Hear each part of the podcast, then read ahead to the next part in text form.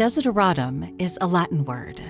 It means things that are desired as essential. This podcast celebrates storytelling as essential.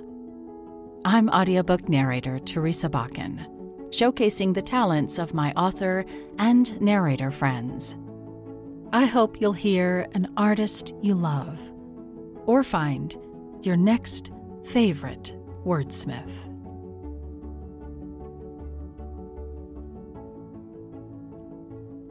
I just wanted a counterpoint that was as far away as possible from being a mercenary and going around and beating things on the heads with swords. And so something that was that kind of like mundane and relatable, but is its own kind of like escapist fantasy. Instead of being escapist fantasy about going out and having adventures, it was escapist fantasy about being able to sit a comfortable place and actually see other people's faces, which in the middle of COVID was really relatable to me. Yes. You know, God, I would give anything to just go sit in a freaking coffee shop right now. Right. This is Travis Baldree talking about his take on escapist fantasy.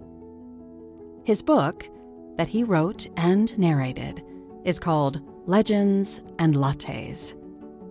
It's the story of a fabled artifact, a stone, and an orc named Viv, who is changing her life, leaving mercenary work and opening the first coffee shop in the city of Thune. That shop, its regulars, its slowly developing menu, and love story have all struck a chord with legions of fans.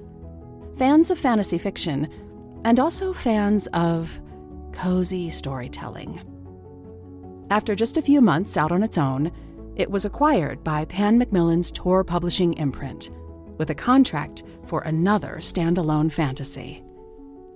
We'll talk about how the second book is going, and hear a few minutes from the Legends and Lattes audiobook. But first, the prologue's first line is For anyone who wondered where the other road led. So we start our conversation with that, talking about change in the book and in Travis's own life. And I read that you have been a very successful game developer. I know you as a fan of your work as a narrator. Here you are entering into this author space too. And I just wondered so is is your own life of metamorphosis of reinvention working its way into these characters into this story? Uh, definitely, definitely. It's just probably the only reason I got done writing it was because it was like a personally relatable idea. Um, I mean, everybody in the book is basically becoming something else. Even the stable that's becoming a coffee shop. So everything in the book yes. is becoming something else or subverting it in some way. I spent a long time making video games, like you said. I, that was my job, and just those things end up feeling like a foregone conclusion after a while. Hmm. You know, this is what I will do, and this is what I will be. I don't know. I got it didn't work for me after a while. And when I found narration and I found like I don't I don't have to do that. I mean, I was never an actor. I didn't I wasn't in plays. I was not a theater kid. I did not do any of that. It was not a twinkle in my eye. But it ended up being something that I discovered I loved really late and worked for me. And so that was like a relief and a really freeing kind of thing so that definitely became one of the major themes. Accidentally, maybe. I don't think I originally mm-hmm. set out with to do that. That's fascinating that it that it evolved as you were doing it. it's funny that you even just said like I came to it late because I feel like one of the ideas of this book is like it's never too late. Yeah. It's a relief, you know, that it's not too late. It's just the realization that you can still do something else different Right. The the weird thing is that I still I outlined the whole story without kind of having that in mind. So the story really does mostly follow the outline, but it's weird how much latitude there is in between things happening to have something bend a different way than you anticipated. Tell me a little bit about the characters that populate this book and where they came from for you. Um the idea is that she seeks out this stone that's supposed to to kind of like make things fall into place for her and for her she imagines that that's just making things be successful. But the ultimate point of the thing is that it just draws people who are good for each other near to each other that are you know meant to help each other who just work well together so it's like that assembly of like the found family um, and it's kind of like it's sort of like your adventuring party of people. You have all the people who have their roles you know oh we've got the guy with the sword and the guy with the bow and there's the magic person and whatever but here that's it's more like the parts of the people that you want in your life. The person who always has the solid advice and fixes things, the person who has this practical and artistic bent and, you know, makes sure that you stay true to what you're doing.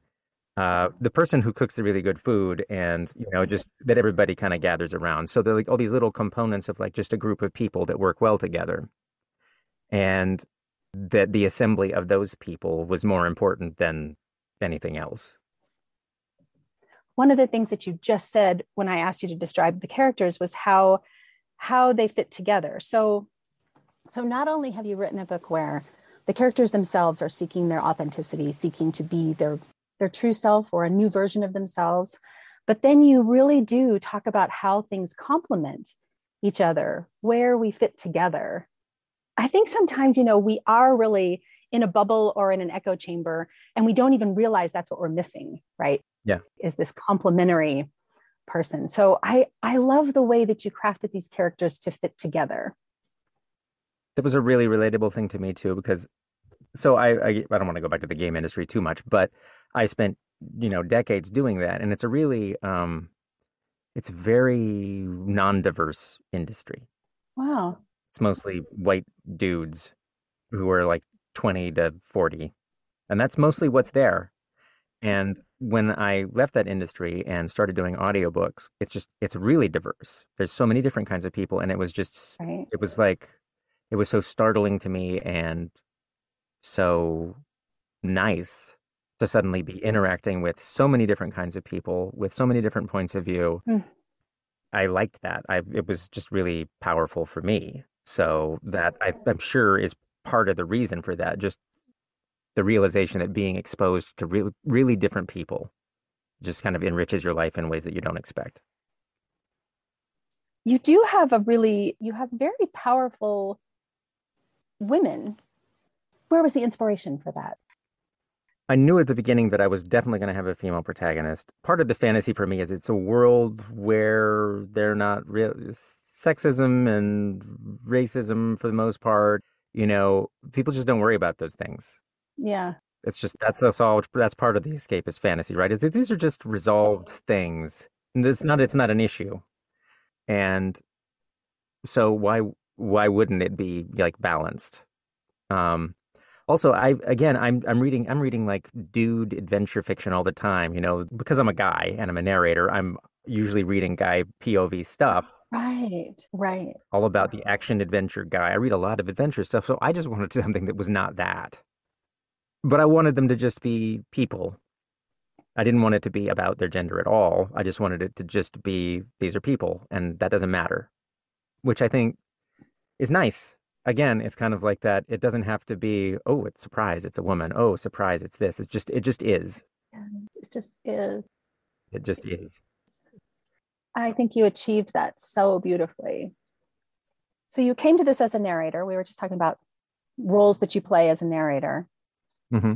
As you were writing, I'm assuming you were reading aloud to feel how the story felt aloud. Not while I was writing, but I do it in my head at this point. I think, I don't know, I, I feel like that's probably developed from being a narrator. Like, because when you're, when you're narrating, you're, you're kind of reading ahead. You're always scanning the sentence. You're feeling out the shape of where it's going to bend. Yes. As you go. So I already have a pretty strong internal monologue for that kind of thing when I'm writing. So it felt like that was an advantage to me. It felt like I, I got to like fold that step in while I was writing and it made it easier for me to write in a way that I didn't used to write. And narrating definitely clarified what I do and don't want in a book. Okay, so that I was curious about that because you do some things that as a narrator I'm like, oh, it's kind of hard. So you have something with the menu. Mm-hmm. And you repeat the menu uh, throughout the book, the menu sort of changes in slight ways. And you repeat it. Mm-hmm. And you almost develop, as a narrator, a cadence for it. Like when we Mm-hmm. come to that point, you have a tone of voice and a cadence and a pacing that is the same each time with the slight change. Yeah. This is something I actually have to do a lot as a narrator. So I read a lot of fiction in a genre called game lit, which has people read stats, people read tables, people read these little gamey asides. So I end up having to do a lot of that. And it gets kind of tedious. It gets kind of tedious when it's when there's a lot of it. Um, but if it's brief, then it can be fun. So it's almost a nod to that. I don't think I did that intentionally, but I liked it as having like a little marker of progression because part of it is it's just kind of this very it's almost this methodical building of things. That's the book. It's like it's like fixer upper. You know, you're watching the house get built and it's satisfying to watch the house get built. Right. So it's a it's a way of just taking kind of more abstract things like we added something to the menu and having a way to line out that progression that is sort of satisfying to watch happen. It was satisfying to listen to. I loved it. You also have sort of um, a humph. Cal. Callan is hms. Yep. Yes. yep.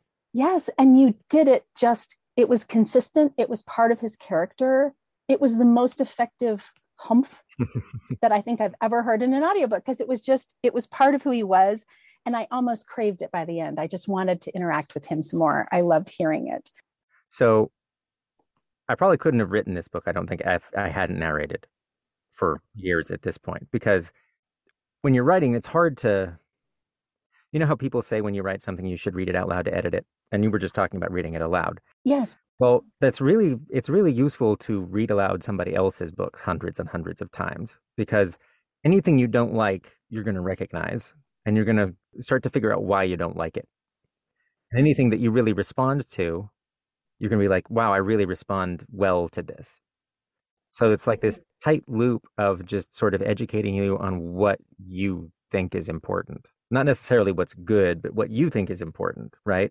So I don't like really long descriptive world building passages. So this book is really light on that Right. because I don't I don't like it. I I like really light touch stuff. After I've read a page about the rugs, I'm tired as a narrator. It's like I, that wasn't interesting to me, and it was hard for me to f- make that compelling or feel compelling, which may be my failing, right? I just don't find rugs that compelling. But those sorts of like really dense details, I don't respond to well. And I know what I like about dialogue. I like quick, evocative dialogue that says everything it needs to say and doesn't belabor it or repeat it Yes. because once I've given that as a narrator, I don't want to redeliver it. Like I, I, I got it across, and now I feel like I'm just banging it, I'm beating it over the head. So all of those sorts of weird little things that happen while you're narrating just have sort of feedback into when you're writing. You're like, well, I'm not going to do that, or I am going to do this because this is what I like. Okay, that's a good place to pause and listen to some of the audiobook. After the clip, we'll talk to Travis about bakery items. This book has become famous for its cinnamon rolls.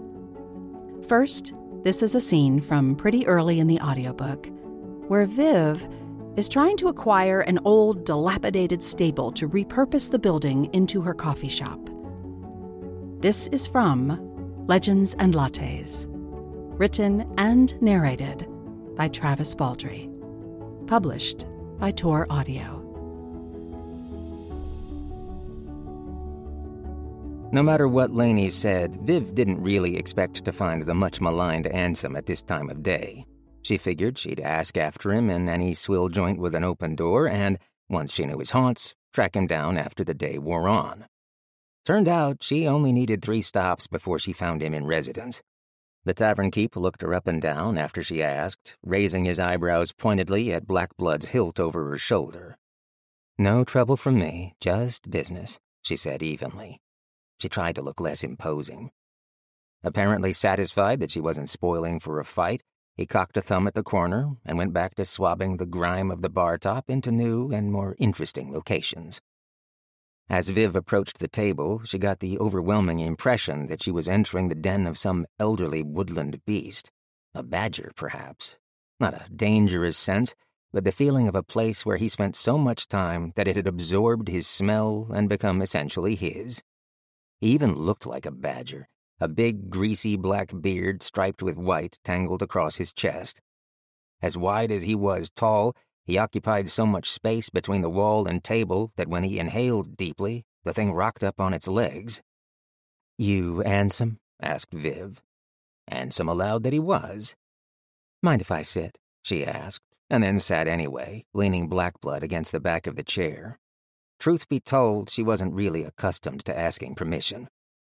Ansem stared at her over puffy lower lids, not hostile, but wary. A tankard sat before him, nearly empty. Viv caught the tavern keep's attention and gestured at it, and Ansem brightened considerably. Much obliged, he muttered. I hear you own the old livery on Redstone. That true? asked Viv. Ansem allowed that he did. I'm looking to buy, she said and have a feeling you might be looking to sell. Ansem seemed surprised, but only briefly. His gaze sharpened, and while he might not have had a head for business, Viv was pretty sure he had one for haggling. Maybe, he rumbled, but that's some prime real estate. Prime! I've had offers before, but most of them don't see past the place to really appreciate the value of the location. That is to say, they underbid. At this point, the tavern keep swapped his tankard for a fresh one, and Ansem visibly warmed to his subject. Oh, yes, so many embarrassing offers. I have to warn you, I know what that lot is worth, and I can't see myself selling to anyone but a serious businessman. Uh, businesswoman, he amended. Viv flashed her toothy and amused grin, thinking of Laney. Well, Ansem, there's all kinds of business. Very conscious of Blackblood leaning behind her, she thought of how easy her business, her old business, would have made this negotiation. But I can say for sure that when I do business of any kind, I'm always serious. She reached for her satchel, removed the purse of platinum chits, and hefted it. Withdrawing just one, she held it between thumb and forefinger, inspecting it and letting it catch the light. Platinum was a currency hardly ever seen in a place like this, and she'd need to exchange it for lower denominations soon, but she'd wanted some on hand for just this sort of moment. Ansem's eyes widened. Oh, uh, serious? Yes, serious indeed. He took a long pull of his beer to cover his surprise. Sly dog, thought Viv, trying not to smirk. As one serious business person to another, I don't want to waste your time. Viv leaned on an elbow and slid eight platinum chits across the table. That's probably 80 gold sovereigns. I think that covers the value of the lot. I'm sure we can agree that the building is a loss, and I think the odds of another businesswoman tracking you down to pay cash on the barrelhead is vanishing. She held his gaze. He still had the tankard to his mouth, but wasn't swallowing. Viv began to withdraw the chits, and he hurriedly reached out, pulling up short before touching her much larger hand. She raised her eyebrows. I can see you've got a keen eye for value. Ansem blinked rapidly. I do. If you want to take a moment this morning to bring the deed and sign it over, I'll wait here. But I won't wait longer than noon. Turned out the old badger was a lot nimbler than he looked. There's almost a theme of the power of food here. Mm-hmm. I wonder if you have been a chef or a baker I have not. I like to cook, but I'm not really a baker, and I've never been much of a baker. My wife likes to bake, but I like food a lot. I think about food a lot, but it's also to me it's like part of a coffee shop. It's part of that the smell and the vibe of it. I'm a really smell driven person. Like I have a really mm-hmm. good sense memory for smells.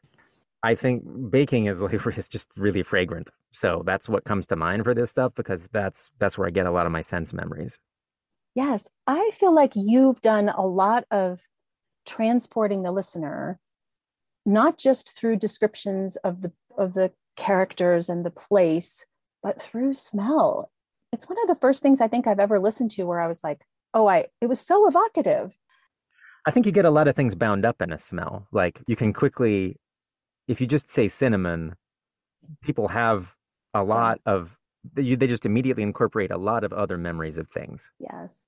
Uh, you do that so beautifully. And the character that is the baker is short on words, um, is a fairly quiet genius and maybe is ironically one of my favorite characters in the book.